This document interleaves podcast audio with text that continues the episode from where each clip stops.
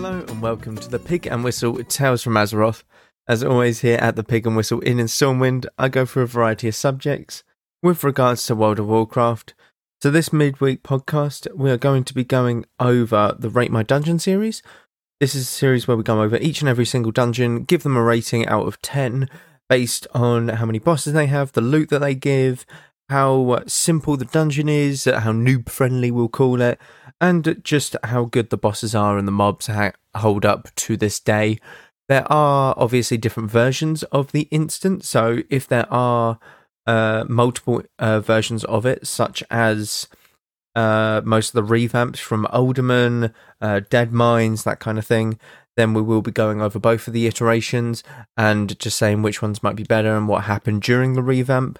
But essentially, we'll be starting off with the classic version and then the revamp if needed. So, we are up to, I believe, 10th, our 10th week. I'm, I'm going to quickly check that. 1, 2, 3, 4, 5, 6, 7, 8, 9. Yep, 10. Oh, I was spot on. I should have trusted my instincts. We are on the 10th dungeon, and this leads us into Zul'Farrak.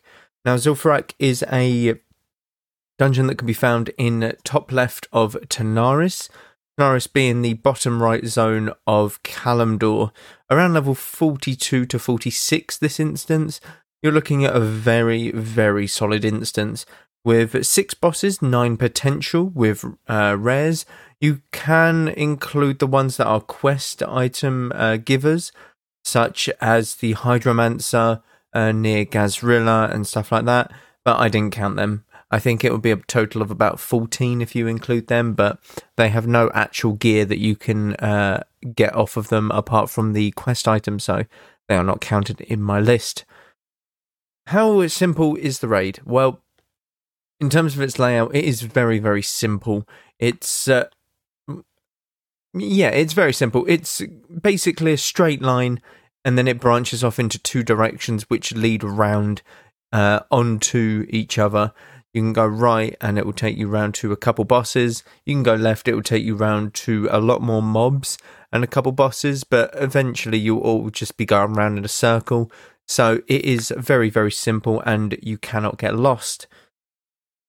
How good is the loot in this uh, dungeon? So the dungeon loot in this uh, instance is very good. You have multiple items such as a Hexen staff, which is very good for casters if you're in the classic uh, mindset, it will probably last you until a molten core staff, even like potentially if you get unlucky.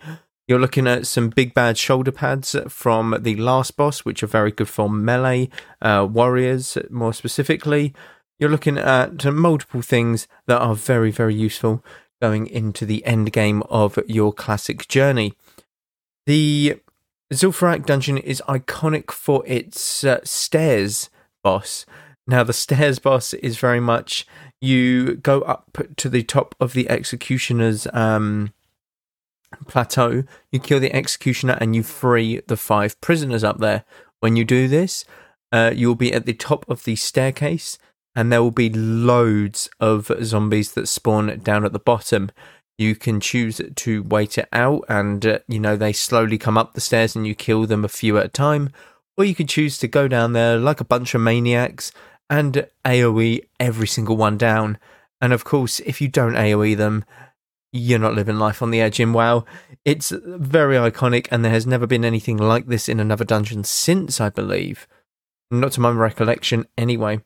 So it's amazing. It's the mobs in there are very good. They're very good in terms of the XP they give. You have uh, optional mobs that you can grind, such for, as from the graves, where you open up the graves and essentially you get a little bit of loot, and it has a chance to spawn some zombies. All very, very good uh, XP, and it's very much worthwhile doing this instance. Did it have a revamp in Cataclysm? No, it's one of the uh, it's one of the dungeons that actually survives the revamp, essentially. I don't think anything got changed in it, uh, apart from updated models, but that was about it. So it's a rarity in WoW, essentially. It's very. It's looked upon the community as a very, very solid dungeon. And with that, I will be giving it a rating 8 out of 10. So there's not. It'll be very few that are ten out of ten, if any. There will be maybe one or two that are nine out of out of nine out of nine, nine out of ten. But this is a very solid eight out of ten. As soon as I'm in that bracket range to go to Zul'Farrak, I'm going there on a healer, tank, DPS, whatever it is. I'm going to Zul'Farrak as soon as I get in that range because it has an abundance of quests such as Troll Temper, Gahz'rilla, your first ever trinket potentially with carrot on a stick. You know, it's iconic because of just the bosses that are in there, the quests that are in there, and the stairs, the uh, you know the great stairs, essentially. But eight out of ten is a very solid rating. I don't think many people would put it lower. Um, I think some people might even put it a little bit higher, maybe nine out of ten. Um, some people might think it's the perfect dungeon, and you're more than welcome to think that.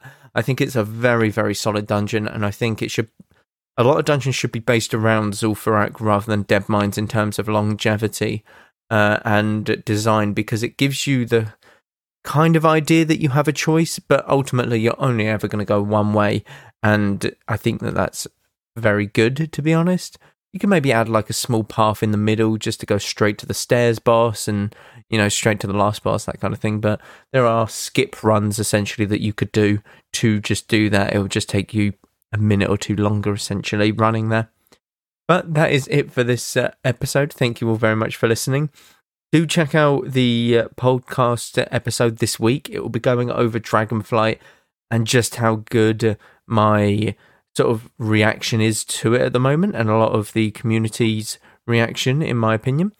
But yep, check out the Patreon as well for ad free content as well, as well as Twitch and YouTube.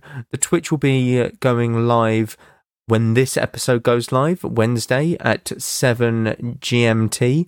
Um, we'll be doing raiding on Classic just for an hour or so. Very uh, small stream. Might get into some more Dragonflight after that.